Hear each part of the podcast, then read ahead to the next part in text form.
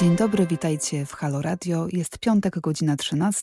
Witajcie w audycji Halo Psyche. Mówi dla Was Olga Paszkowska, a moją dzisiejszą gościnią jest Orina Krajewska, prezeska Fundacji Małgorzaty Braunek-Bądź, autorka książki holistycznej Ścieżki Zdrowia Bądź, aktorka. Porozmawiamy dzisiaj z Oriną o trzecim Kongresie Medycyny e, Integralnej, o holizmie, oddechu.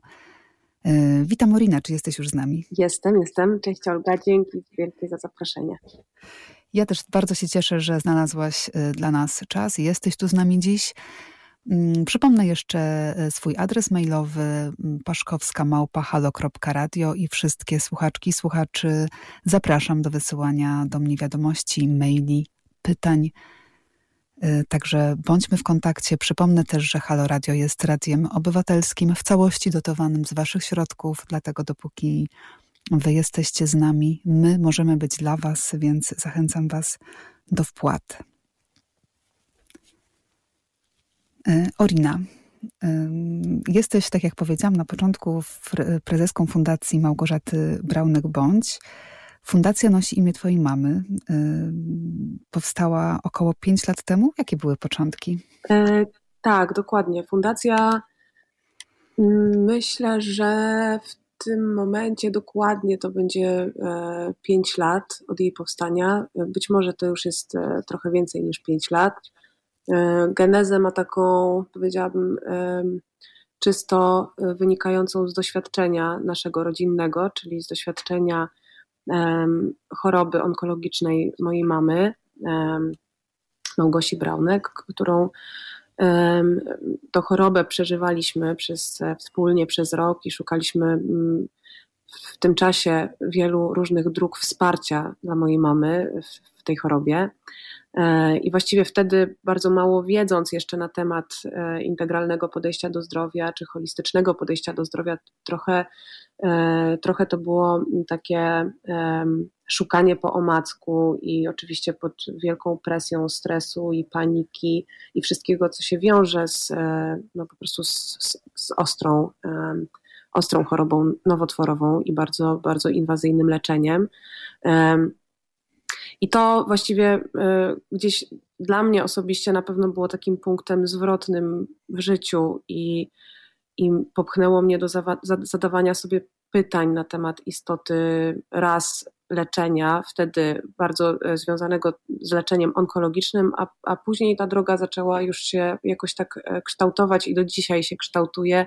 I takie mam wrażenie, że przybrała um, bardziej taki, e, powiedziałabym, nie, nie chciałabym powiedzieć ogólny, ale, ale o wiele, o wiele szerszy kontekst. W ogóle mm, to jest, to jest droga ku zadawaniu sobie pytań o istotę zdrowia, prewencji, leczenia e, chorób przewlekłych i w ogóle tego, co możemy dla swojego zdrowia zrobić i co to znaczy być odpowiedzialnym za siebie i za swoje zdrowie. I fundacja faktycznie y, powstała, mm, czy zawiązała się tak, e, myślę, jakoś formalnie gdzieś pół roku po odejściu mojej mamy. E, I ona na początku, jakby jej takim głównym celem i misją było właśnie wprowadzenie takiego holistycznego podejścia w leczeniu onkologicznym.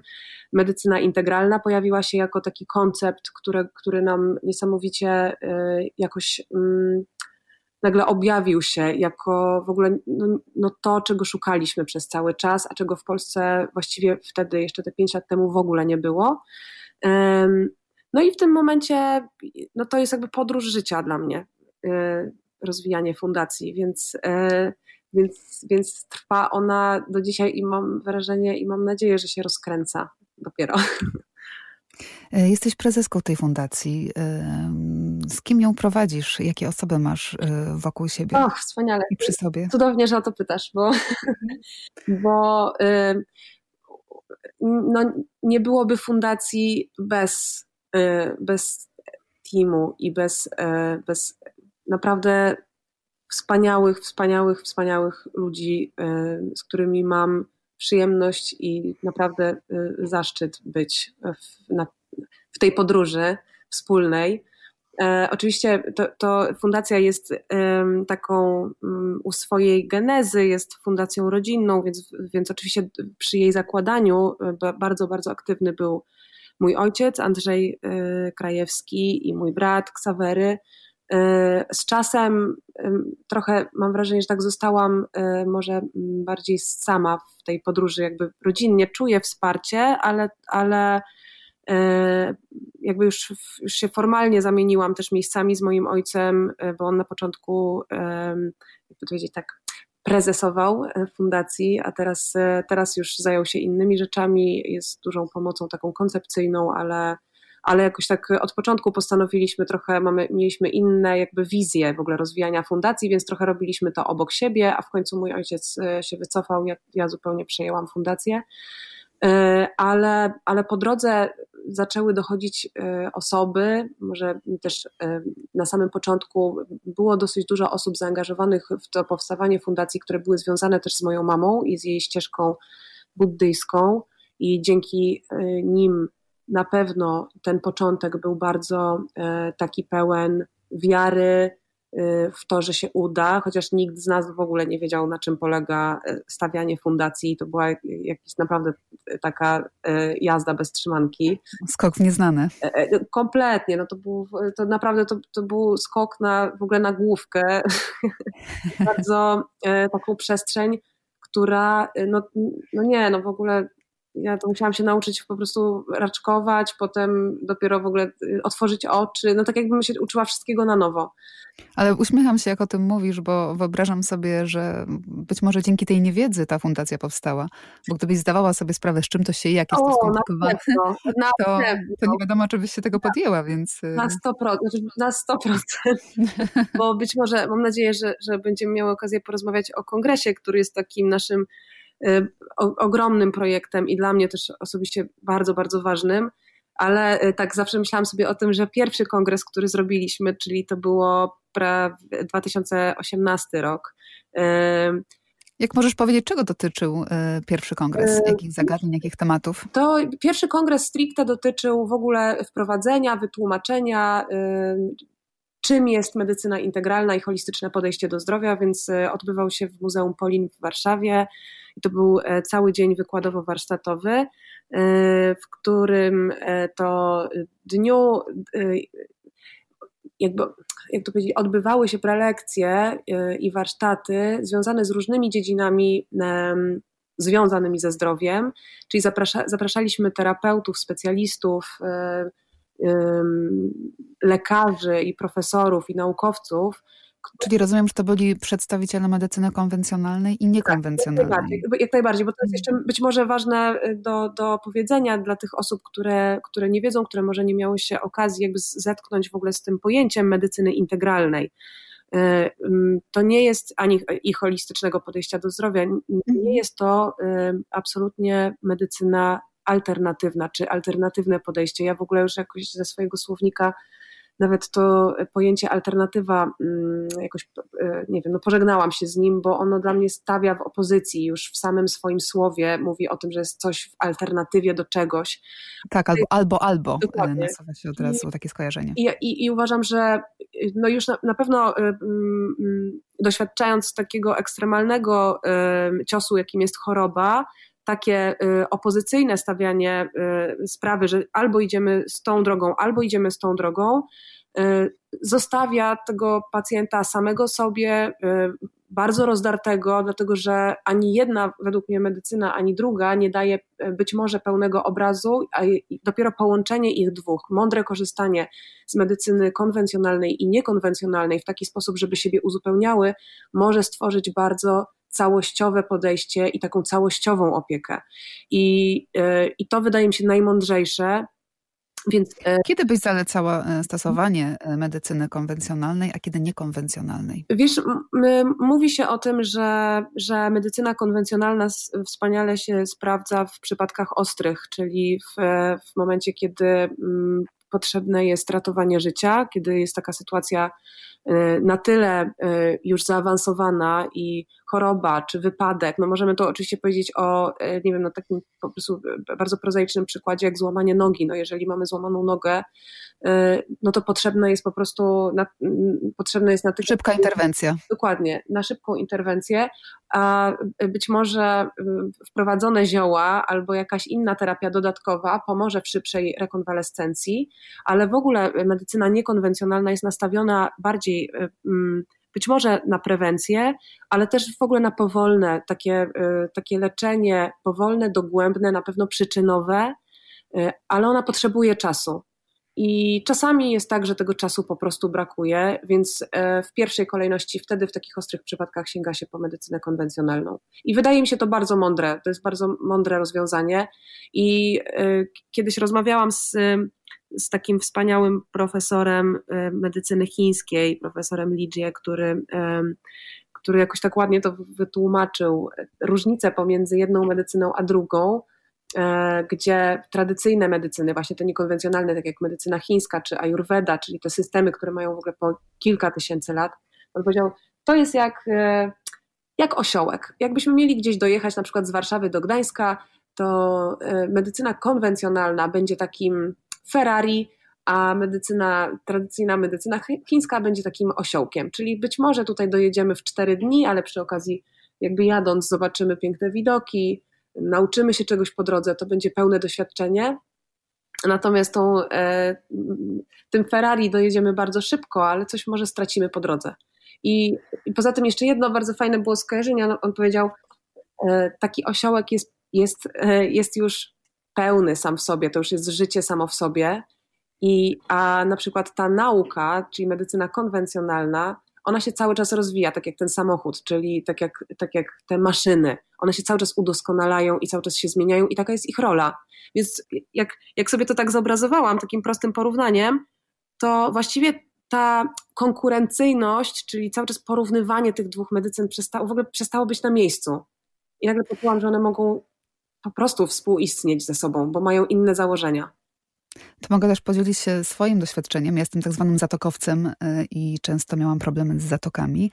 I mm, trafiłam y, w końcu na, w moim poczuciu na mądrego laryngologa, który po pierwsze zoperował mi e, zatoki, czyli rzeczywiście to była ta absolutny przykład tej medycyny konwencjonalnej i szybkiej interwencji, ale oprócz tego e, powiedział, że teraz ważne jest, żeby zająć się e, wzmacnianiem odporności, pracą nad mikrobiomem w jelitach, że warto przyjrzeć się diecie, czyli na przykład wyeliminować nabiał albo go zminimalizować i wprowadzić do diety więcej kiszonek. Czyli miałam, e, spotkałam się po raz pierwszy właściwie z, e, z połączeniem właściwie z tą medycyną integralną i z takim podejściem. I, i, I tak naprawdę rzeczywiście, kiedy dopiero, a jeszcze oprócz tego mój lekarz powiedział mi, a do tego jeszcze Olga pomyśl, co ciebie tak właściwie życiowo zaflegmia? Wspaniały laryngolog. Tak, tak, wspaniały. Do ciebie po numer. Tutaj chyba pozwolę sobie nawet e, pozdrowić e, doktora Michalika, mojego ulubionego lekarza. I rzeczywiście dopiero kiedy ja zaczęłam patrzeć na siebie tak całościowo, e, dopiero wtedy zaczęłam po dłuższym czasie rzeczywiście zdrowieć i jakoś wychodzić na prostą. No tak, tak, bo wiesz, wydaje mi się, że naszym błędem, w ogóle takim cywilizacyjnym błędem jest cały czas gonienie za objawami i, i też takie podejście raz, oczekiwanie też szybkiej gratyfikacji, to jest, to jest na pewno e, tak, mm, coś takiego, co nam się już e, jakby w, zainstalowało bardzo do tego, do tego podejścia, że to, jest, to ma być e, szybkie i ma przejść natychmiast, więc przestaliśmy gdzieś patrzeć w ogóle na przyczyny. Chcemy łyknąć proszek jak tabletkę na ból głowy i mieć z głowy. No właśnie. I, I wydaje mi się, że wiesz, ta zmiana, która teraz następuje, bo na pewno następuje jakaś zmiana w kontekście e, myślenia o sobie, o swoim zdrowiu, o swoim obudowaniu swojego gdzieś tam dla mnie to się wiąże tak nierozerwalnie z, z jakimś poczuciem integracji wewnętrznej, ze szczęściem, no to jest po prostu droga i podróż i to, i to też jest, wiąże się z pracą nieustanną nad sobą, na wielu poziomach. To nie, do, do, na wszystkich poziomach. To nie przychodzi samo z siebie. I w związku z tym wydaje mi się, że jak się wejdzie już na taką ścieżkę takiego e, prostu świadomego jakiegoś przyglądania się sobie i, yy, i właśnie pracy nad sobą, to, to te choroby też na, na ewentualne mm, nabierają innego znaczenia i bierzemy większą odpowiedzialność za, za to, co nam się przytrafia, ale też wtedy czujemy większą odpowiedzialność za to, żeby nam się nie, przy, nie przytrafiało. No takie jest moje doświadczenie. A powiedz, y, czy poprzez y, Twoją fundację można y, trafić na lekarzy, którzy praktykują medycynę integralną? Bo tak jak, jak opowiadałam Ci na swoim przykładzie, to był jedyny lekarz, którego mm. poznałam, którego spotkałam jak i gdzie szukać y, lekarzy, którym też jest bliskie takie podejście? Wiesz co, my prowadzimy taką, może tak, jeśli chodzi o fundację, to naszą główną e, jakby osią działalności jest edukacja zdrowotna, więc, e, więc prowadzimy, właśnie no teraz oczywiście są czasy jakie są, więc też i my przenieśliśmy się do e, online'u, ale prowadzimy bardzo taką intensywną działalność edukacyjną, czyli warsztaty, wykłady, wszystkie akcje edukacyjne, w tym oczywiście właśnie Kongres Medycyny Integralnej, zapraszając wielu praktyków z różnych dziedzin związanych ze zdrowiem. E, ale prowadzimy też taką bazę danych, więc jeżeli ktoś szuka, bo tutaj by długo było e, wymieniać lekarzy, których znam już dzięki tej pracy i kilku e, tym intensywnym już okresom w swoim życiu, gdzie po prostu mm, czynnie szukam i my szukamy całym teamem i klinik, i miejsc, i specjalistów. Teraz mm, cieszę się, że już też jest, jest tak, takie echo zwrotne, że, że specjaliści się sami do nas też zgłaszają e, z propozycją jakiejś współpracy albo i właśnie puszczenia informacji dalej, więc ta baza danych się cały czas rozszerza. E, na pewno mogę się powołać na taką e, osobę, tak żeby już jakimś konkretem. Mhm. E, w naszej radzie programowej i w ogóle dla mnie takim e, ogromnym autorytetem jest dr Ela Dudzińska, która jest lekarzem medycyny integralnej i akurat tutaj jeśli chodzi o wykształcenie medycyny integralnej, to w Polsce z tego co wiem jest dwóch lekarzy, jakby wykształconych pod kątem akurat tego stricte podejścia medycznego, bo to jest już usystematyzowane podejście medyczne. A gdzie się kształcili? W Arizonie, na Uniwersytecie w Arizonie w Stanach Zjednoczonych. Czyli rozumiem, że w Polsce nie ma w ogóle takiego kierunku. Nie, w Polsce nie ma takiego mhm. kierunku. Myślę, że mm, no jest to oczywiście w, na, w, planach też nawet i fundacyjnych, bo myśleliśmy o tym, żeby jakoś e, zacząć wpływać na system edukacji zdrowotnej, no bo to jest podstawa przecież. Chodzi o edukację zdrowotną raz taką oddolną, czyli e, ja absolutnie wierzę w to, że edukacja powinna być równa dla wszystkich i powinna, i wiedza w ogóle powinna być dostępna dla wszystkich i to jest, to jest klucz do zmiany, to jest edukacja. Więc e, raz to jest docierać do ludzi, którzy mają potrzebę wiedzieć, a nawet nie mają pojęcia skąd tę wiedzę czerpać, więc tutaj jest jakby na pewno duży taki przed fundacją jak to powiedzieć, taka, takie wyzwanie, jak to zrobić i kilka pomysłów mamy na to. Druga rzecz to jest zmieniać oczywiście system opieki zdrowotnej. E, to jest o wiele większy, że tak powiem, projekt i e, cel sam w sobie, ale no wiadomo, trzeba mieć jakiś bardzo dalekosiężne cele i wysoką poprzeczkę, żeby móc do czegoś dążyć. Y, no ale tutaj to widzę jeszcze jako daleką drogę, szczerze mówiąc. Ale też fajnie, że mówisz o tym, bo, bo dzięki temu my też wiemy, w, jakby w którym kierunku wy jako fundacja zmierzacie i jakie sobie cele wyznaczacie. Tak, tak. Ja to myślę o tym y, no, bardzo poważnie. E, także na pewno będę trzymać za to, e, za to kciuki i, i trochę ubolewam nad tym, że mam poczucie, że teraz nawet jeżeli pacjent e, jest bardziej świadomy i on również chce po tą medycynę integralną sięgnąć, jeżeli chodzi o jakiś proces zdrowienia, to mam poczucie, że on musi iść do wielu różnych specjalistów, ale jednak sam sobie wydedukować jakiś złoty środek na siebie. To prawda, ale wiesz, mhm. gdzieś być może na, na, wiesz, na samym końcu i tak każdy z nas um, będzie musiał znaleźć te, te metody i te narzędzia, które będą odpowiadały właśnie jemu. Um, dlatego, że jedną z takich bardzo też ważnych um, zasad w medycynie integralnej i w holistycznym podejściu do zdrowia, do zdrowia jest personalizacja, czyli e, to, to my niestety znowu takie zbieramy teraz, podejrzewam, takie, to jest takie pokłosie takiego myślenia, gdzie um, wszystkich się traktowało, czy traktuje taśmowo, jednakowo e, i też, um, um, że tak powiem, no, wszystko się kwantyfikuje, e, a tutaj y, trochę się odwraca to myślenie i stawia się właśnie na pacjenta w centrum, czyli dobiera się takie metody, y, które będą współgrały z jego systemem wartości, z jego systemem w ogóle jakby psychofizycznym, czy takim no, z, z, tym, jakby co do niego najbardziej e, pasuje, czego najbardziej potrzebuje. I to gdzieś też jest, podejrzewam, no, po prostu częścią naszej, naszej drogi rozwoju, żeby, żeby znaleźć te, te dla siebie najlepsze metody. I być może to się będzie opierało jakąś, wiesz, czasami dłuższą taką podróż. Um, I wiesz, tak sobie w ogóle wyobrażam, że to jest takie patrzenie na pacjenta też, yy, yy, też przez pryzmat yy, społeczności, w której żyje, kultury, pochodzenia, przeżyć, y, też trudnych przeżyć, y, że tak naprawdę wszystko się gdzieś składa, no. składa na to, jak w danym momencie tu i teraz można diagnozować jego y, dolegliwość. Wzięcie też pod uwagę różnych dolegliwości z ciała fizycznych, tak, mm, tak.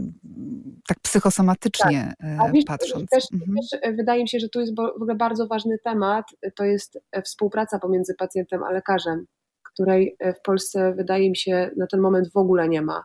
I nie, nie chciałabym tutaj absolutnie dokładać lekarzom, ale raczej właśnie e, przyglądać się temu, w jaki sposób system działa lub nie działa, bo e, naprawdę 15 minut na pacjenta, gdzie jeszcze e, chyba zostały to, to, skrócone w tym momencie do 12 minut na pacjenta, e, jeszcze z, obciążając lekarza e, biurokracją, którą musi w tym czasie wykonać to się robi absolutnie nierealne do tego, żeby w ogóle zawiązać z pacjentem jakąkolwiek więź i spojrzeć na niego jako całość.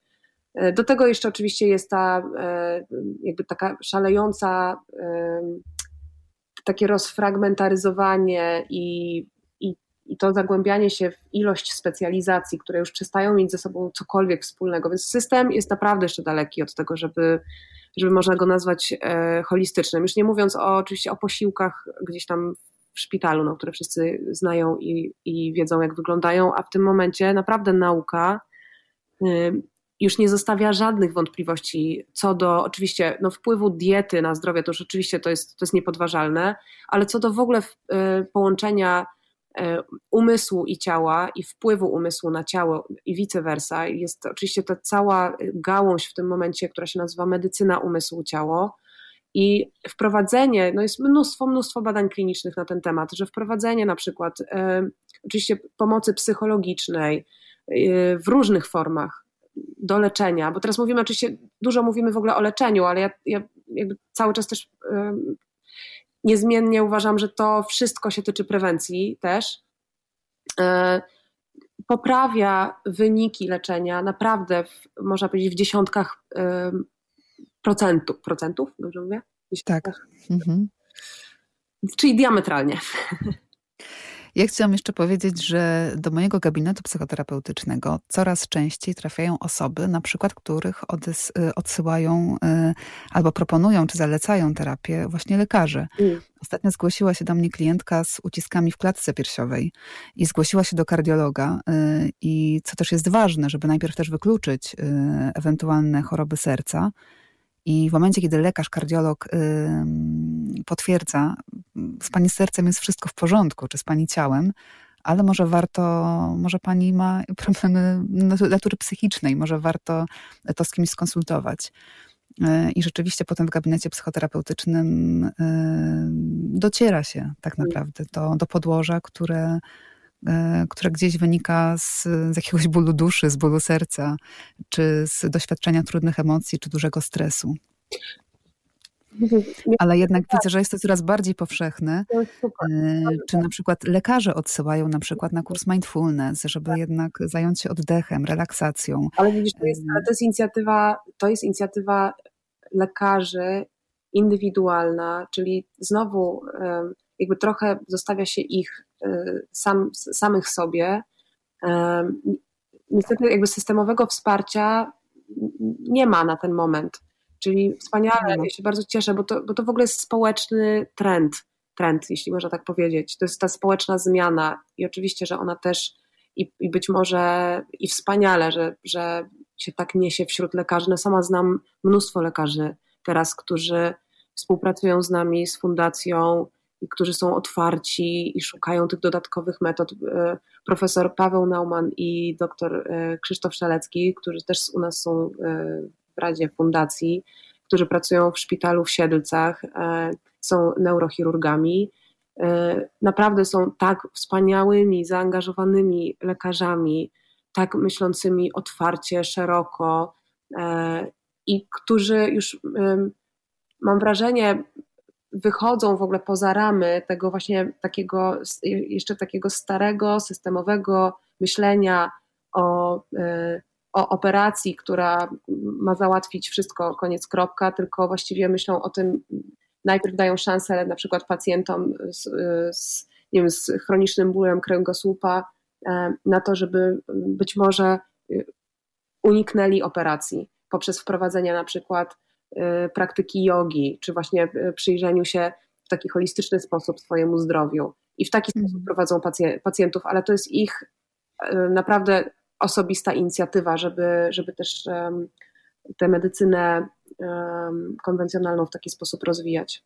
Więc to na pewno, to, wiesz, jest dużo do zrobienia, jednym słowem.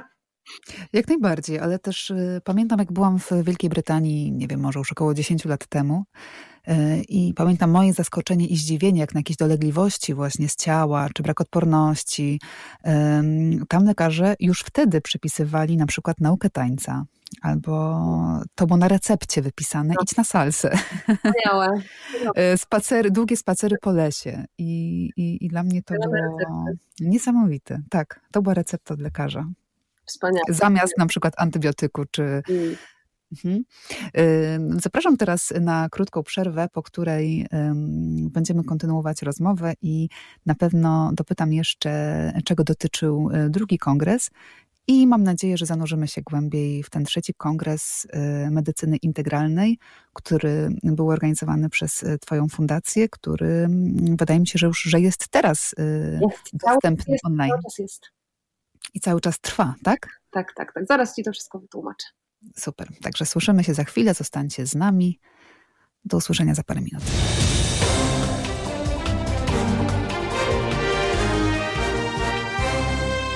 Halo Radio. Witajcie po przerwie. Tu Halo Psyche. Mówi dla Was Olga Paszkowska. Przypomnę, że moją gościnią jest Orina Krajewska, prezeska Fundacji Małgorzaty Braunek-Bądź, autorka książki Holistyczne ścieżki zdrowia Bądź, aktorka.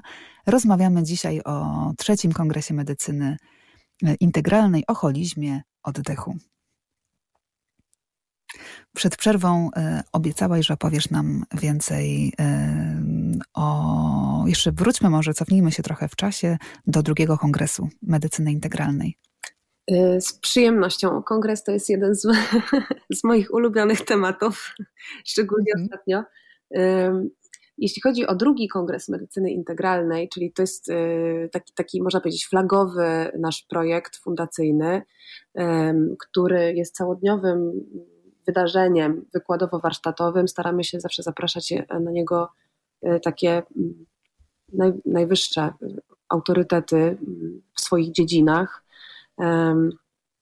I są to oczywiście e, specjaliści, naukowcy, terapeuci, e, lekarze związani z, z różnymi dziedzinami, aspektami pracy nad zdrowiem.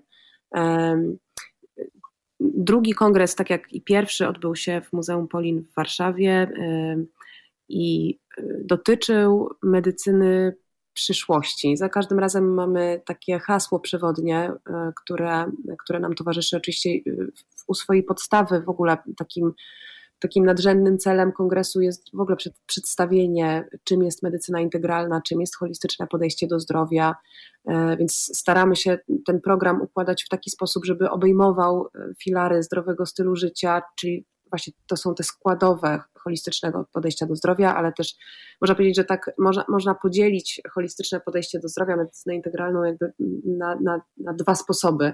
Z jednej strony to jest, to jest takie podejście, które, mm, które mówi o połączeniu trzech aspektów, czyli ciała, ducha i umysłu, a e, z drugiej strony opiera się o, o cztery filary zdrowego stylu życia, e, czyli o, o dietę, o dbanie o niski poziom stresu, o sen e, i aktywność fizyczną. Więc to, to była lekka dygresja słowo wstępu. Natomiast e, wracając do, do samego kongresu, to w zeszłym roku właśnie tym hasłem przewodnim była medycyna przyszłości i dotykaliśmy zarówno e, tej, zawsze, zawsze staramy się, żeby e, zapraszać autorytety z, z tej strony konwencjonalnej. W zeszłym roku to byli profesorowie, profesor Trzonkowski i profesor Basak, którzy mówili o, o takich terapiach przyszłości związanych z z leczeniem e, szczególnie onkologicznym. E, to była immunoterapia, e, która teraz się bardzo rozwija. Rozmawialiśmy też o w ogóle jakby takim... A na czym polega immunoterapia, jakbyś mogła powiedzieć dwa słowa? Immunoterapia to jest, taki, to jest taki nowy sposób, alternatywny być może do chemioterapii, co się okaże oczywiście w następnych pewnie latach, bo to jest cały czas udoskonalane, ale to jest bardzo taka celowana terapia, która która ma za zadanie sięgnąć dokładnie jakby w te komórki nowotworowe. Ja nie chcę być tutaj e, może takim e, głosem i rzecznikiem, e, ale najlepiej by było faktycznie, jeśli chodzi o te terapie CAR-T, przeczytać sobie, szczególnie odsyłam do, do profesora Basaka, który się tym zajmuje i który bardzo mhm. ciekawie o tym opowiada, bo to już są meandry naprawdę takie porządnie naukowe, E, ale jest to jakby, mm, jest jakaś szansa, że jest to, mm, będzie to przyszłość, e, przyszłość onkologii, taka nieinwazyjna przyszłość onkologii, która wykorzystuje właśnie e, zasoby naszego, naszej odporności, naszego organizmu, czyli wspomaga tę immunologię, tą wewnętrzną. No wydaje mi się, że to jest w ogóle mądre podejście, jakby szukanie w tym kierunku. Czyli jak zrobić, żeby tę immunologię właśnie wspierać i ją wykorzystywać, mhm. a nie mm, odwrotnie, no tak jak na ten moment niestety to się dzieje, czyli nie jeszcze osłabiać leczeniem. Także e, temu się przyglądaliśmy. Z drugiej strony, jakby tej niekonwencjonalnej była tradycyjna medycyna chińska e, i ona nam towarzyszyła przez pierwsze dwa lata. A w tym roku e, tematem przewodnim jest odporność. No i jest to temat, już chyba nawet nie muszę za wiele. Bardzo, bardzo aktualny. Bardzo aktualny, tak. A, a nie spodziewaliśmy się, szczerze mówiąc, e, znaczy, nie spodziewaliśmy się, no oczywiście nikt się nie spodziewał tego, co, co, co przyszło. Um, ale, ale tą odporność wymyśliliśmy faktycznie jakby od, od razu po, po tym kongresie ostatnim, tym e, drugim, e, bo zazwyczaj dajemy sobie kilka dni przerwy i siadamy od razu do pracy nad następnym, bo nie, nasza fundacja to nie, jest, to nie jest wielki zespół, to jest y, raczej y, zespół, powiedziałabym tak, zajawkowiczów, którzy mm, są bardzo oddani i pełni serca, ale musimy jakby brać siły na zamiary, więc faktycznie mm, zorganizowanie kongresu dla nas w takim gronie i w takich zasobach, jakie na ten moment mamy, no to jest cały rok pracy. E, więc ta odporność pojawiła się już ponad rok temu, mm, no grubo ponad rok temu, półtora roku temu prawie, ten, e, ten temat. No i, nie, no i okazało się, że, że po prostu jest no niezwykle e, potrzebny i na czasie.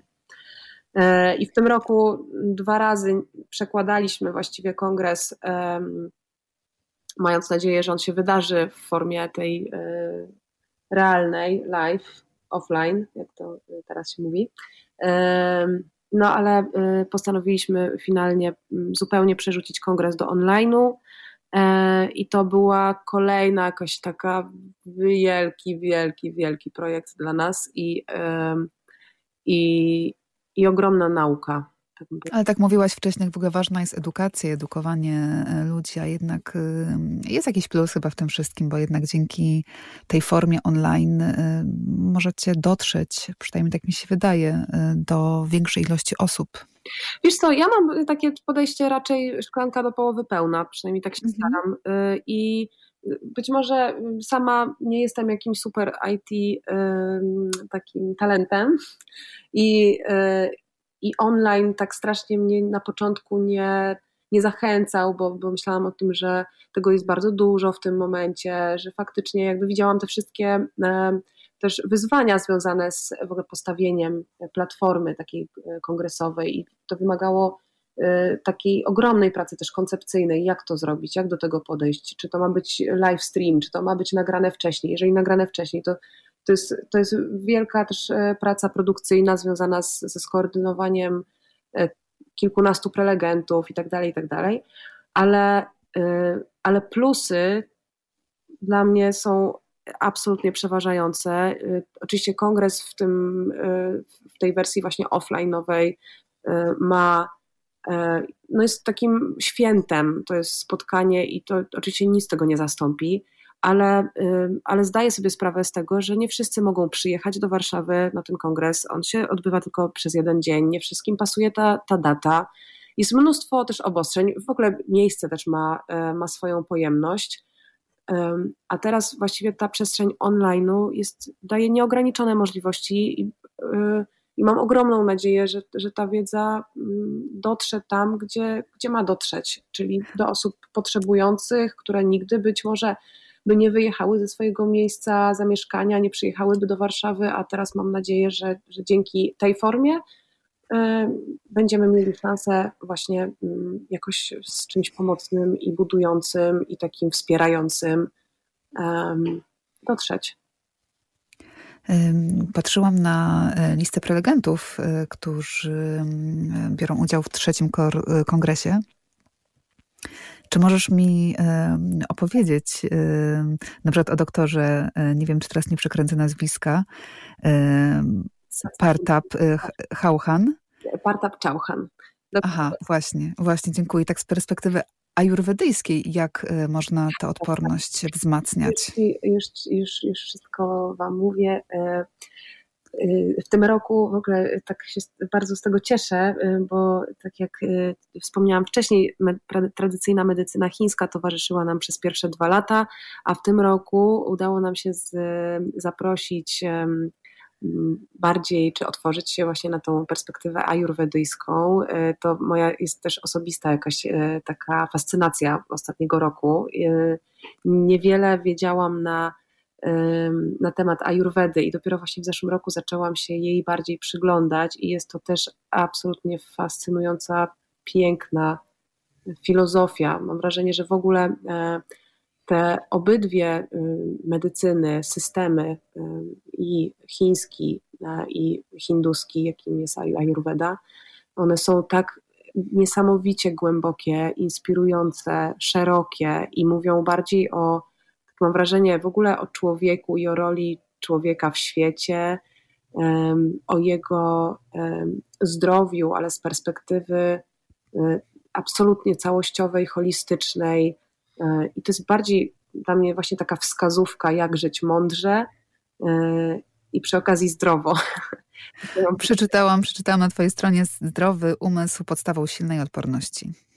To taka a propos tej perspektywy a, a, a, ajurwedyjskiej. Ja bym powiedziała tak, że doktor, doktor Chauhan i jakoś strasznie się cieszę, że zgodził się z nami być w tym roku.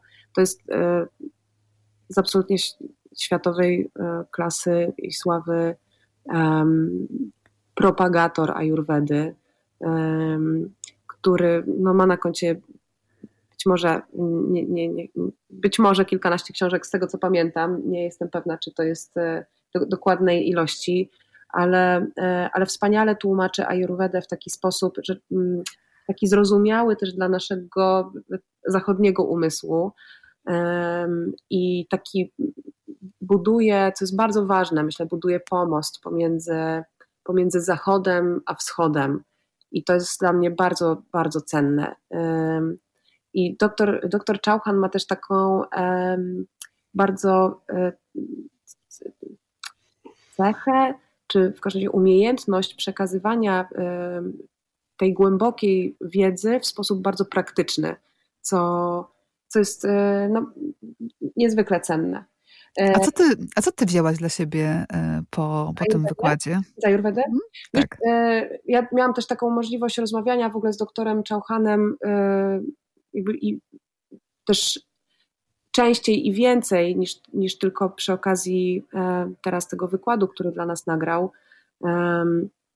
Więc mam, mam też jakby w sobie takie wskazówki, które, które on w ogóle mm, propaguje i dał. Jeśli chodzi o Ayurvedę, to dla mnie to jest taka podróż, w której ja wiem, że dopiero się za, zaczynam jakby w to, to wchodzić i się zagłębiać.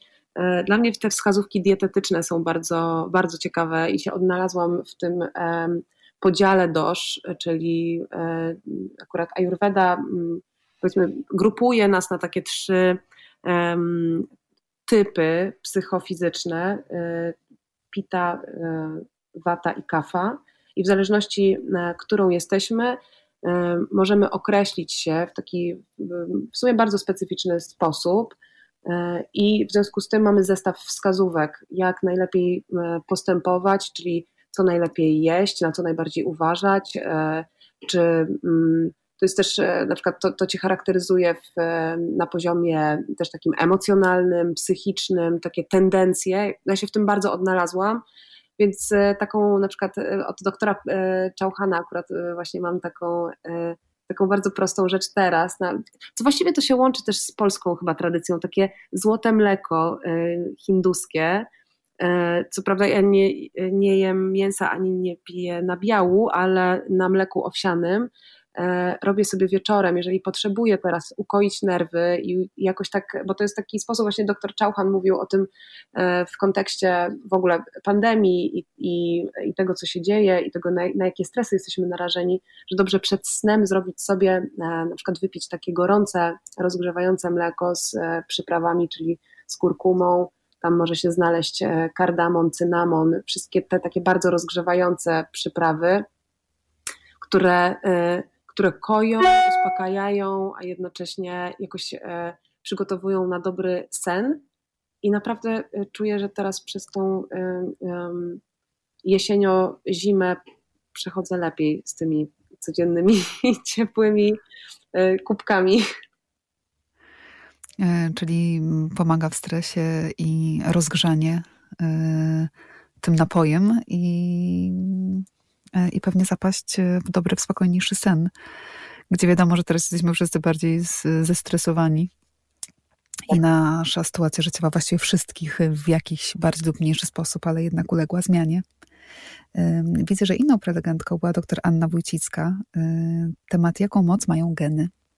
A co z tego wykładu i z tego spotkania ty wzięłaś dla siebie?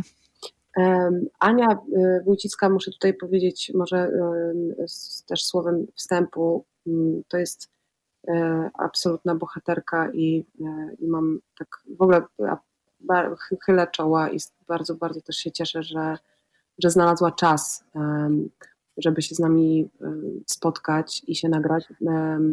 Ania jest prezeską Warsaw Genomics, czyli takiego e, laboratorium, które w tym momencie no, mm, myślę, jest jednym z czołowych laboratoriów, które e, przeprowadza testy na koronawirusa. Jak rozmawiałam z Anią kilkakrotnie w czasie e, pandemii, e, czy trwania już od samego początku pandemii, to wiem, że nie wychodziła z laboratorium właściwie przez całe dnie z rzędu i ma niesamowitą wiedzę w ogóle na temat, no jest genetykiem, więc tutaj jakby jej wiedza na temat oczywiście koronawirusa i tego, co się dzieje, łączy się też z jej ogromną wiedzą na temat genetyki. E, jeśli chodzi o tutaj bardzo, dla mnie to też jest fascynujący temat w ogóle e, genów i, DNA, czyli tego, co mamy zapisane w, w genach i w DNA. E, to jest ta, ta część konwencjonalna, czyli to jest ta, ta że tak powiem, no to, to jest ta gdzieś, nie chciałabym właśnie użyć tego słowa opozycja, ale to jest właśnie to drugie podejście, czyli to naukowe podejście, Myślę, że geny są absolutnie takim też przyszłością, jeśli chodzi o, o naukę. Jest to niesamowicie rozwojowa y, dziedzina i zaglądaniem w geny, czyli dowiadywaniem się, jak jesteśmy uwarunkowani, bo również i nasza odporność y, jest uwarunkowana w jakiejś mierze przez geny, możemy się lepiej przygotować na to, czyli znając w ogóle taki swój typ genetyczny, jesteśmy w stanie się lepiej przygotować na, na że tak powiem, życie i dobierając te metody i żyjąc w taki sposób, żeby uchronić się na przykład przed występowaniem chorób. Ania y, i w ogóle... Ale możemy też y, zobaczyć, y, jakie możemy mieć tendencje, tak? Do jakich tak, zachorowań. Tak, tak, jak najbardziej. Dokładnie. Właśnie, właśnie... To też, chociaż to jest medycyna konwencjonalna, to jest ten przykład, ale jednak pozwala nam zobaczyć siebie w szerszym kontekście, Absolutnie. w kontekście też wielu pokoleń. Absolutnie. I to jest... Mhm bardzo, bardzo ciekawe pod kątem, mam wrażenie, tutaj mm, to w, w kontekście medycyny konwencjonalnej prewencja, czyli na przykład badania obrazowe, wydaje mi się, że trochę mm, mm, ta, ta, to nazewnictwo jest, e, jest jednak trochę nietrafione, bo prewencja to jest przeciwdziałanie, to jest, to jest to jest działanie. By... Żeby coś się nie wydarzyło. Tak. Natomiast A ty mówisz trochę o takiej wiedzy, co już jakby mamy w sobie, co tak, już dostaliśmy od pokoleń. To są, dokładnie, to są badania, które pokazują, co, y, co się dzieje na ten moment w czasie, w czasie rzeczywistym. Natomiast prewencja genetyczna, czyli badania genetyczne, które pokazują nam tendencje, to jest, to jest prawdziwa prewencja, wydaje mi się, z perspektywy medycyny konwencjonalnej i nauki, bo to jest trochę wsadzenie tego palca w przyszłość. Czyli e, jesteśmy w stanie dzięki badaniom genetycznym zobaczyć, czy na te, będąc na ten moment całkowicie zdrowymi, czy mamy na przykład bardzo, bardzo silne uwarunkowania genetyczne, takie, które e, nawet w pełni żyjąc zdrowo, trzymając się e, filarów zdrowego stylu życia, nie bylibyśmy w stanie na przykład jakiejś choroby uniknąć, ponieważ y, y, to ryzyko występowania jest określone na przykład na 90 ileś procent, czyli właściwie mamy całkowitą pewność, że w pewnym momencie prędzej czy później zachorujemy, nie wiem, na, być może to może być nowotwór piersi czy jakikolwiek inny. I wtedy podejmuje się działania już takie stricte e, prewencyjne, czyli no często to są w ogóle e, operacje prewencyjne na ten moment, to jest bardzo inwazyjne, ale często to jest jedyna droga. E, I wydaje mi się, że mądre łączenie. Teraz w ogóle już się też mówi o tym, jeśli chodzi o geny, że na geny też mamy wpływ, że y, czynniki środowiskowe, czyli właśnie to, w jaki sposób żyjemy, co robimy, czym się otaczamy, w jakim środowisku żyjemy, y, absolutnie wpływają na ekspresję genów i to też jest dla mnie bardzo pozytywne, bo to jest, ta, to, to jest to podejście, gdzie przestajemy być skazani na coś, przestajemy być skazani na jakiś, jest, żyjemy po prostu z poczuciem wyroku, tylko mamy absolutnie wpływ. Ale wiedza jest kluczem do tego, żeby właśnie te nawyki zmienić i być może jakby popchnąć nas w tę stronę. E, kolejną prelegentką e, była dr Agata e, Skrzat-Klapaczyńska, która opowiada o diagnostyce i prewencji chorób wirusowych. Tak, to jest taka odpowiedź nasza na oczywiście na to, co się dzieje. E, znowu będę chwalić każdego prelegenta, ale to jest faktycznie e, bardzo takie, e, takie ważne i, i, na, i uważam, znowu tutaj, jeśli chodzi o panią Agatę, to wielkie ukłony, bo jest na pierwszej linii frontu w tym momencie, z, jeśli chodzi o walkę z koronawirusem. Wiem, bo, bo Mam, mam z, mamy z nią kontakt jako fundacja i wiemy, jak ogromną pracę wkłada w to teraz, e, żeby ratować po prostu ludzkie życie. Więc, e, więc też się cieszę, że znalazła e, w tym wszystkim dla nas czas, żeby się tą wiedzą podzielić na temat w ogóle chorób wirusowych i ich prewencji. Oczywiście tutaj się skupialiśmy na, na koronawirusie. I to jest, e, myślę, bardzo taka e, no, wiedza, której każdy z nas potrzebuje w tym momencie, bo, bo jest to e, jest, jest ogromna kakofonia, jeśli chodzi o koronawirusa, czyli wiadomo, no, po prostu informacje atakują nas z każdej strony, często się wykluczają.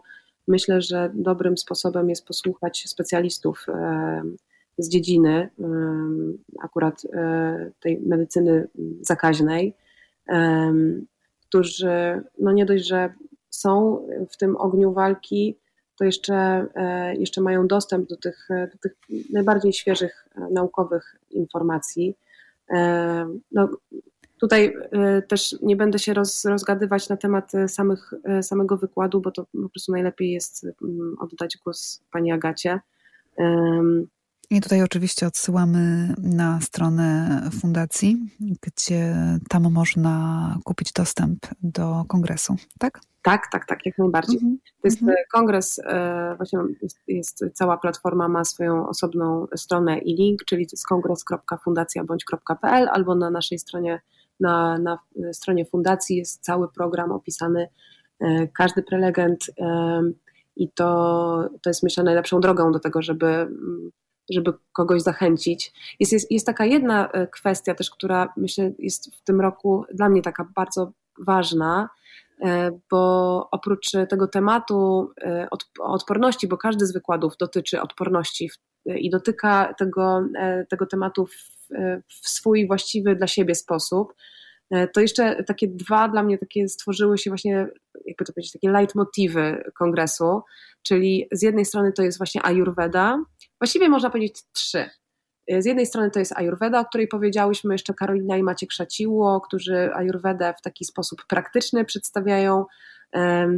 Druga, y, drugi leitmotiv to są właśnie geny i DNA i tutaj profesor Faris Atsioglu, który jest, y, jest y, biologiem molekularnym i na Uniwersytecie w Oslo zajmuje się w ogóle wpływem jogi, pranayamy i takich praktyk na zdrowie od strony właśnie tej biologii molekularnej, więc to jest dla mnie też fascynujące, to, to połączenie nauki i tego właśnie tych praktyk i tradycji, które od zawsze z nami były. I on też mówi o o DNA e, i, takim, i takiej w ogóle zmianie paradygmatów w nauce. Ale jeszcze kolejnym motywem, który dla mnie w ogóle jest taki bardzo, bardzo obecny, to jest oddech. I tutaj... E, I tutaj, Orina, pozwolę e, sobie na chwilę przerwać. Zaproszę tak. teraz wszystkich na krótką przerwę i po przerwie porozmawiamy właśnie o oddechu. E, a w, w kongresie wzięła udział prelegentka dr Elżbieta Dudzińska, e, która e, prowadziła wykład o prawidłowym oddechu i mam nadzieję, że o tym też nam za chwilę po przerwie opowiesz. Także zostańcie z nami. Halo Radio. Witajcie po krótkiej przerwie w Halo Radio. Tu Halo Psyche, mówi dla Was Olga Paszkowska. Moją gościną jest Orina Krajewska, prezeska Fundacji Małgorzaty Braunek-Bądź, autorka książki Holisty Holistyczne ścieżki zdrowia Bądź, aktorka, z którą rozmawiamy dzisiaj o trzecim Kongresie Medycyny Integralnej, o holizmie i o oddechu. Tak jest. E, wiem, że podczas tego kongresu dr Elżbieta Dudzińska, e, nie wiem, czy już miała, czy będzie miała wykład o prawidłowym oddychaniu. No właśnie, i tutaj e, myślę, że to, to jest dobry moment na to, żeby być może wyjaśnić i doprecyzować. Kongres trwa cały czas. Zdecydowaliśmy się na taką formę kongresu, która polega na subskrypcjach, czyli nagraliśmy wszystkie wykłady i warsztaty wszystkich prelegentów. One są dostępne do odtwarzania właściwie można powiedzieć tyle razy, ile się komuś będzie chciało i będzie podobało. To zależy od subskrypcji. Ona jest dostępna na tydzień, na miesiąc albo na rok. W sumie wykładów mamy 14 i jeszcze dodatkowo na, na stronie kongresu są dostępne materiały dodatkowe. Rozmawiałyśmy o drugim kongresie medycyny integralnej i tam jest też e, nagranie audio w dodatkowych materiałach z wykładów E, z zeszłego roku, więc właściwie można powiedzieć, że to trochę są dwa kongresy e, w jednym. Jeśli chodzi o. A i tutaj nie wiem, czy być może powiem to teraz, jeśli to jest ok, bo żeby później nie zapomnieć, ale już mówiąc w ogóle o subskrypcjach i biletach, to chciałam powiedzieć, że oczywiście kongres jest biletowany. Jest to być może to jest ważne, żeby to powiedzieć, że wszystkie oczywiście e, e, bilety i środki ze sprzedaży biletów zasilają raz cele statutowe fundacji, ale też pozwalają nam po prostu pokryć koszty produkcji tego kongresu, który no, jest bardzo dużym przedsięwzięciem, więc jest to ogromna, też ogromna dla nas pomoc. I tak każdy bilet traktujemy z wdzięcznością, naprawdę, i z, jest to dla nas ogromnym wsparciem. Natomiast wracając do oddechu, tutaj są dwa, e, dwa bardzo ciekawe wykłady. Jednym e, z nich jest właśnie wykład dr Eli Dudzińskiej, o którym wspomniałaś. E, drugi wykład, wykładu warsztat właściwie, to jest wykład Marcina Petrusa. I obydwa te, te wykłady mówią o oddechu na trochę, trochę inny sposób, czyli mówiąc o różnych metodach, ale E, obydwie te metody, Marcin może mówi jeszcze trochę szerzej, e, zaraz, zaraz też doprecyzuję, ale obydwie te metody mają za zadanie oczywiście budować odporność organizmu um, jako taki punkt numer jeden, ale na różne sposoby i troszeczkę się posługują inną filozofią. Doktor Ela Dudzińska, ona się specjalizuje w podejściu profesora Butejko. I tutaj e, myślę, że jakby głównym też celem e, Eli jest e, zmiana, czy zmiana, czy w ogóle zwrócenie uwagi na to, że jak się okazuje, większość z nas w ogóle mm, nie oddycha prawidłowo. Sama się zdziwiłam w sumie, jak się dopiero e, co dowiedziałam o, o tej metodzie i zaczynałam się w to wszystko jakoś bardziej wgryzać, e, że zdziwiłam się, że jest coś takiego jak prawidłowy i nieprawidłowy oddech, e, a jest. Być może. Powiedz nam, to powiedz nam, na czym polega prawidłowy oddech? Prawidłowy oddech to jest taki oddech raz przeponowy, tak zwany, czyli ten, gdzie oddycha się nie górną częścią klatki piersiowej, ale dolną częścią klatki piersiowej i brzuchem, czyli wtedy, kiedy e, nabieramy więcej powietrza do brzucha, kiedy, e, kiedy rozszerzamy przestrzenie międzyżebrowe i kiedy oddychamy przez nos. To jest, e, to jest podstawa i to jest też bardzo, bardzo ważne w kontekście, jak się okazuje teraz, koronawirusa i pandemii, bo mm, oddychanie przez nos naturalnie filtruje ogromną część bakterii i wirusów oddychanie przez nos y, jest przystosowane i w ogóle ma za zadanie chronić nas przed wszystkimi y, jakimiś drobno pewnie ustrojami i, i patogenami, które, które cały czas są wokół nas. Więc, więc ja jakoś tak y, bardzo mi to utkwiło w pamięci, że to jest też, też coś, o czym warto pamiętać i też być może teraz jest dobry czas na zmiany tych nawyków, żeby pamiętać, że jak jesteśmy na zewnątrz, szczególnie jak jesteśmy na zewnątrz, to, to ważne, żebyśmy oddychali właśnie przez nos. E, przez nos e, oddychając spowalniamy oddech, ogrzewamy powietrze i właśnie oddychamy też głębiej e, i w związku z tym dotleniamy bardziej organizm, ponieważ oddychając szybko i górną częścią klatki piersiowej, nie dość, że jest to taki bardzo stresogenny oddech, albo on może być symptomem stresu, czyli takim objawem stresu, bo jak się stresujemy, to faktycznie zaczynamy szybko i płytko oddychać, a jeżeli... I wtedy nie dotleniamy yy, nasz organizm. Tak, jest takie, i takie błędne koło się zaczyna yy, robić i yy, ta, co, co, ciekawe, to już Ela, yy, to, to oczywiście bardziej, ja tu bym nie chciała wchodzić w rolę eksperta, bo, bo nim nie jestem, więc przepraszam za ewentualne moje dzisiejsze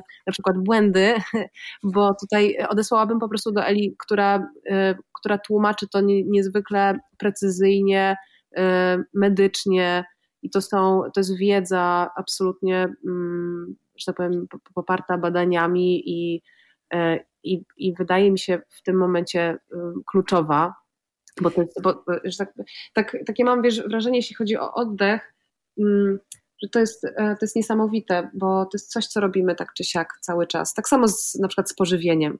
Jemy codziennie, tak czy siak. I teraz pytanie, w jaki sposób będziemy to robić? Czy będziemy codziennie budować swoją odporność, robiąc to tak czy siak? Czy będziemy na przykład y, ten, ten swój organizm obciążać y, i jakoś to zdrowie krok po kroku trochę bardziej rujnować? i mu dokładnie. Czy dobrze rozumiem, że ten prawidłowy i taki świadomy oddech y, może wspierać naszą odporność i chronić y, bardziej nas przed wirusem? Tak, tak, jak najbardziej. Mhm. Jak najbardziej. I tu, tutaj właśnie może od razu zrobię ten przeskok do drugiego wykładu o oddechu Marcina Petrusa. I to jest oddech, nie wiem, czy słyszałaś o metodzie Wima Hofa. E, tak. To jest, i tutaj od razu e, uprzedzę, bo to akurat ostatnio, nawet teraz nagrywaliśmy z Marcinem taką rozmowę, takie QA na które pojawiło się na, już na platformie kongresowej, bo to też jest jakby forma rozwoju platformy. Sukcesywnie mm, będziemy, już nagrywamy e, zbierając wcześniej pytania od uczestników, e, nagrywamy rozmowy z prelegentami e, i te rozmowy będą pojawiać się właśnie na, na platformie.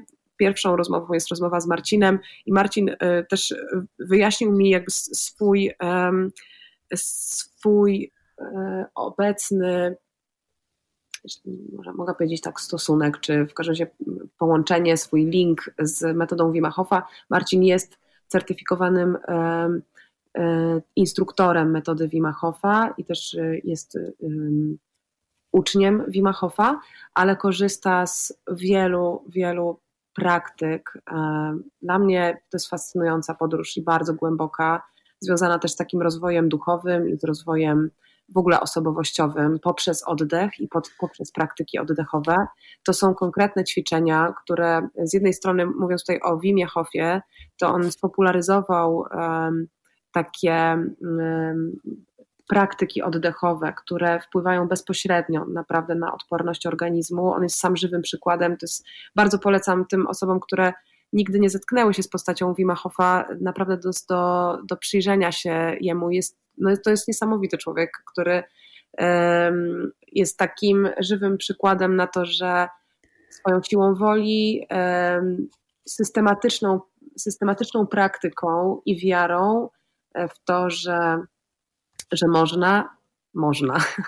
On został przebadany y, przez wielu naukowców i jest w stanie dzięki praktykom oddechowym, dzięki swojej sile e, woli, nie tylko praktyką oddechowym, bo akurat u niego to się jeszcze wiąże z ekspozycją na zimno, to jest, czyli na przykład z morsowaniem tak dalej, tak jest w stanie właściwie kontrolować temperaturę swojego ciała. Ale utrzymuje w ogóle ciepło swojego ciała, prawda? Tak. Nawet w tak, tak, tak. niskiej temperaturze wody i po dłuższym czasie. Dokładnie, dokładnie. Mhm. Także tutaj to jest, no, no, to jest naprawdę i co ciekawe, oczywiście on został przez na, naukowców określony jako E, no nie wiem, czy, czy anomalia, czy jakoś inaczej, no ale w każdym razie jako taka no, e, zaprzeczenie logice. Tak, no, dokładnie, jako no, wyjątek, wyjątek od reguły, natomiast on sam mówi, i to jest wspaniałe, to na pewno jest jakaś jego w tym, jest, ma ogromną misję i bardzo, bardzo cenię go za to, że, że, coś, że taką myśl pro, propaguje, bo on powiedział, że właściwie nie ma, jeżeli on może, to wszyscy mogą. Nie ma osoby, która nie może. I zachęcił naprawdę wiele, wiele osób, i ten, ten ruch się szerzy i szerzy i szerzy, i coraz staje się bardziej popularny na świecie. E, zresztą Wim Hof ma dom w Polsce i organizuje takie mm, i kursy, i, i z tego co wiem, takie mm, już takie słynne wycieczki na śnieżkę. Ale, no ale tutaj wracając do Marcina Petrusa, Marcin jest, e, jest wspaniałym nauczycielem oddechu. Ogromnie, ogromnie cenię jego wiedzę i jest e, dla mnie bardzo, bardzo to jest inspirujące. E, on, Marcin czerpie z, nie tylko właśnie z metody Wima Hofa, ale w ogóle szerzej, szerzej z, z praktyk też oddychania holotropowego, czy oddychania, to się nazywa oddech, o ile dobrze pamiętam, tumo to są takie tybetańskie praktyki oddechowe, które właśnie mają za zadanie nie tylko wesprzeć ciało, ale też to jest po prostu ścieżka rozwoju duchowego. I tutaj po raz kolejny odsyłamy na, na stronę fundacji i zachęcamy do kupna biletów na trzeci kongres medycyny integralnej. Mm, powiedz mi jeszcze, e, Orina, czy, mm, czy możemy czegoś się dowiedzieć, e, kupując taki bilet? E, też o roli duchowości w medycynie, o roli emocji, jakie mają wpływ na, też na nasze zdrowie, na nasze, na nasze serce? Wiesz, myślę, że mm, w ogóle temat duchowości i, i medycyny i zdrowia e, z perspektywy mm, medycyny konwencjonalnej to jest temat absolutnie rozwojowy. Bardzo się cieszę, że, że to zaczyna gdzieś kiełkować e, i, i ten, ten punkt styku zaczyna być coraz bardziej widoczny i w ogóle duchowość pojawia się jako temat w ogóle w budowaniu zdrowia, bo do tej pory te wszystkie trzy aspekty, czyli ciało, duch, umysł, były absolutnie odseparowane e, i nie dopuszczało się właściwie do, e, mam wrażenie, do jakiegokolwiek połączenia i, i budowania pomostów pomiędzy nimi. W tym momencie, e, jeśli chodzi na pewno o ten aspekt psyche i ciała, to już jest absolutnie udowodnione i niepodważalne że te dwa aspekty, właściwie to jest dla mnie jak trochę jak um, dwie strony tego samego medalu. One, e, one wpływają na siebie nieustannie. Um, I tutaj um, powiedziałabym, że na pewno warsztat Eli Wierkowskiej, czyli on się nazywa Yoga na odporność, ale Eli w ogóle jest osobą, która bardzo też szeroko patrzy na na temat zdrowia. To jest dla mnie taki warsztat, wykładu warsztat, który porusza e, się, czy, czy podróżuje pomiędzy tymi różnymi aspektami. I oczywiście jest, jest też e, Wojciech Eichelberger, którego bardzo, bardzo cenię i który no oczywiście z perspektywy psychologicznej, ale też on sam jest osobą dla mnie, no, która rozumie zdrowie i rozumie w ogóle duchowość i, i, i te, te, wszystkie trzy aspekty tak e, głęboko i tak mądrze się pomiędzy nimi porusza, e, że no to na pewno jest dla mnie ten, ten e, jakby ten, ten, ten akcent na tym kongresie, na który być może ja bym chciała zwrócić uwagę i, i polecić. Ale mm, myślę, że tu są, tu jest naprawdę mm, otwarta ścieżka rozwoju, jeśli chodzi o duchowość. Dla mnie to jest e, w tym momencie bardzo aktualne i, e, i bardzo się czynnie przyglądam, szczerze mówiąc. E, zapytałaś o to, a, a to jest coś, co, co bardzo ze mną jest i czuję, jakoś odczuwam to mocno, że, że duchowość rozumiana w takim pojęciu nie absolutnie religijnym, a takim bardzo, bardzo wewnętrznym, intuicyjnym, głębokim, który konstytuuje nas w ogóle w jakiś sposób, jako ludzi, z naszym systemem wartości, z takim codziennym, wewnętrznym y, spotkaniem z samym sobą, y, to jest również coś, co wpływa na, na nasze zdrowie, na, na to, w jaki sposób w ogóle widzimy świat i, i jaką e, budujemy też jakość swojego życia, a to, jak budujemy jakość swojego życia, czy jak odczuwamy swoje życie jakościowo,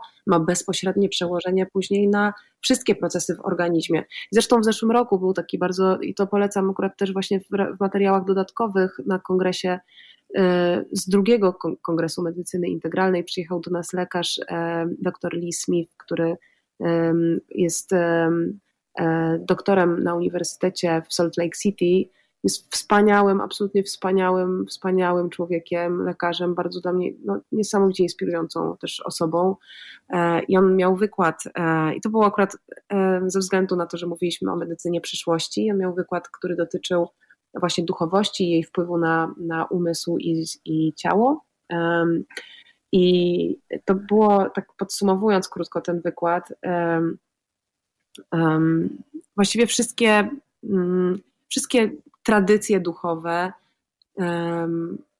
mówią, można powiedzieć, o podobnych rzeczach, czyli poruszają jakby podobne tematy, czyli e, kultywują pewne, pewne wartości i tymi wartościami, czy takimi uczuciami, którymi powinniśmy się kierować, to jest na pewno miłość, to jest altruizm, to jest e, wdzięczność, współczucie. Jak okazuje się, mm, naukowo podsumowując, kiedy, kiedy właśnie zwracamy się ku takim wartościom i, i dla mnie najprościej mówiąc, po prostu staramy się być lepsi jako ludzie, e, okazuje się, że nasz organizm na poziomie właśnie tym molekularnym, na poziomie wszystkich procesów e, biochemicznych od razu ma odpowiedź. I to jest odpowiedź, która buduje e, stabilność, zdrowie, odporność. E, czyli okazuje się, że właściwie będąc lepsi dla innych, jesteśmy też lepsi wtedy dla siebie. Dziękuję Ci za te, za te piękne słowa. Właściwie jest taką puentę naszej rozmowy i przesłanie. Mm, ja jestem sama y, bardzo ciekawa tego kongresu i, i, wiem, że na pewno będę, zostanę jedną z, ze słuchaczek. I mam poczucie też wszystko właściwie, co, y, co robisz. Jak ja wyczytałam ten, tematykę tego kongresu, to właściwie ty cały czas budujesz te pomosty pomiędzy ciałem, duchem i umysłem. Więc dziękuję Ci z mojej strony za to, co robisz, za inspirację, za ludzi, których zapraszasz i a jeszcze chciałam powiedzieć o książce, którą wydałaś, Holistyczne ścieżki zdrowia, bądź, bo tam również przeprowadziłaś ciekawe, inspirujące rozmowy z wieloma specjalistami. Czy jeszcze na koniec możesz powiedzieć e, kilka słów o tej książce? z przyjemnością. Dziękuję Ci w ogóle, Olga, bardzo, bardzo dziękuję Ci za te słowa, bo to jest też bardzo takie budujące i cieszę się, że cieszę się, że właśnie to, co robimy, jest e, jest pomocne i bardzo bym chciała, żeby to się przełożyło na właśnie większą świadomość i, e, i było, było po prostu takim wsparciem w dobrą stronę, więc e, bardzo Ci dziękuję za, za, za to, co powiedziałaś.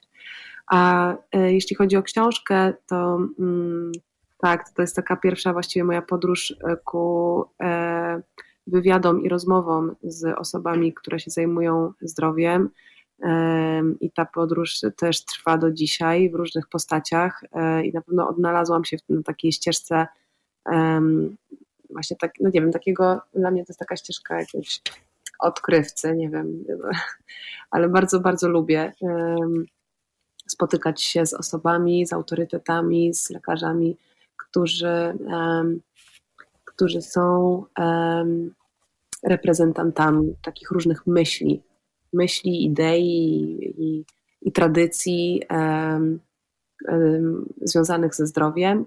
E, I ta książka pierwsza, bo to teraz, teraz już mogę mówić, że pierwsza, bo teraz e, jestem w trakcie pisania drugiej.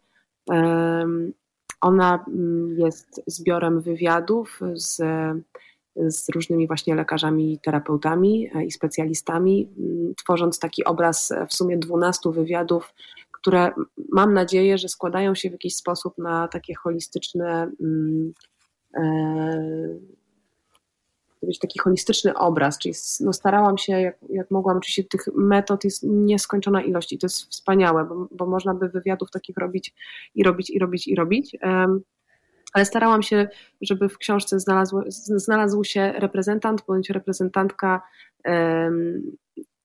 z tych dziedzin, które, które właśnie tworzą ten wachlarz e, medycyny integralnej. I to było założenie. Mogę też w ogóle bardzo uczciwie powiedzieć, że jeżeli ktoś e, tutaj z naszych słuchaczy dzisiaj e, poczuł ciekawość i chciałby więcej w ogóle dowiedzieć się o, o holizmie, czym to właściwie jest i z czym to się je, to, to książka, którą Orina wydała, Holistyczne ścieżki zdrowia bądź, jest absolutnie takim bardzo fajnym dla mnie przynajmniej też e, to było takim początkiem, żeby w ogóle wejść na tą ścieżkę holistyczną, żeby dowiedzieć się czegoś, żeby posłuchać tych rozmów, posłuchać, poczytać yy, i dowiedzieć się czegoś. Bardzo dziękuję, to, się, to bardzo się cieszę. Posłuchać też można, bo jest w formie audiobooka, jeżeli ktoś, mhm. jeżeli ktoś ma ochotę. To ty nagrywałaś audiobooka? Ty użyczyłaś tak, głosu tak, w tej tak, tak. książce? Mhm. Bardzo fajne połączenie, taka tak. alkoholizmu i łączenia tak naprawdę różnych, e, różnych rzeczy, ale też różnych e, umiejętności. Także bardzo Ci gratuluję. Dziękuję Ci bardzo. Widzę już, patrzę na czas. Wiem, że nasz czas e, dobiega, dobiega końca. Orina, dziękuję Ci bardzo. I czy Ty chcesz się jeszcze coś nam powiedzieć, zwrócić się do naszych słuchaczy? I ja bym chciała, y, być może tak przychodzi mi taka pierwsza myśl, y, życzyć wszystkim wszystkim dużo zdrowia, dużo siły i dużo inspiracji i mam nadzieję, że ten trudny czas będzie dla nas wszystkich jakimś rodzajem, na pewno z jednej strony może być nauki, spotkania z sobą i oby w szerszej perspektywie był wspierający. I tego wszystkim życzę. A na tej drodze wsparcia oczywiście mm, ja zapraszam do kontaktu y, z nami, z fundacją. Jeżeli ktoś na przykład ma jakąkolwiek potrzebę, bo też prowadzimy cały czas telefon fundacyjny. Ola z naszej fundacji jest, y, jest cały czas y, przy telefonie. Też raz w miesiącu jesteśmy na infolinii u Rzecznika Praw Pacjenta, więc informujemy i udzielamy informacji na temat tego, czym jest medycyna integralna, czym holistyczne podejście do zdrowia, jakie metody można e, nazwać komplementarnymi. E, I też udzielamy informacji na temat już konkretnych klinik, lekarzy, więc jeżeli ktoś ma potrzebę i chciałby porozmawiać, i chciałabym, a jeszcze może o jednej rzeczy powiedzieć, takim o projekcie, który cały czas jest, w tym momencie jest, e, jest w wersji oczywiście online'owej, ale myślę, że, znaczy widzę to po prostu i wiem, że jest bardzo ważny. To jest nasza też fundacyjna grupa wsparcia, dla, szczególnie dedykowana pacjentom z, chorobami przewlekłymi lub chorobą onkologiczną i prowadzi tą, tę grupę wspaniała terapeutka, psychoonkolożka Ania Borzeszkowska. I, I tutaj, jeżeli ktokolwiek też ma potrzebę mm, porozmawiać, pobyć, posłuchać, bardzo, bardzo zapraszam. Naprawdę to jest to, po co jesteśmy. Nie widziałam tej grupy. Ona chyba odbywa się dwa razy w tygodniu, tak? I jest, tak, jest tak, bezpłatna i każdy może do niej w każdym momencie dołączyć. Tak, tak. Być może to też jest dobrze, żeby powiedzieć, e, właściwie oprócz kongresu wszystkie nasze wydarzenia są bezpłatne. Dosyć dużo w tym momencie teraz prowadziliśmy mm, live'ów, czyli takich wykładów albo warsztatów na naszym Facebooku. E, więc e, tą wiedzę cały czas e, propagujemy i się dzielimy, więc jak najbardziej jest to otwarta wiedza dla wszystkich. Orina, dziękuję Ci bardzo. Wszystkim słuchaczkom i słuchaczom życzę udanego e, piątku, dobrego weekendu i dużo, dużo zdrowia.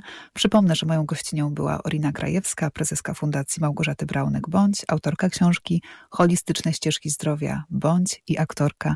Żałuję, że aktorstwie też chciałam Cię zapytać, ale już nam zabrakło czasu, ale tematów następnym razem, ale tematów bardzo e, ciekawych e, była cała miara, więc mam nadzieję, że każdy z Was y, coś dla siebie z tej rozmowy zabierze. Bardzo Ci dziękuję. Bardzo, dziękuję. bardzo Tobie i Państwu. Dzięki i do usłyszenia y, za tydzień o godzinie 13.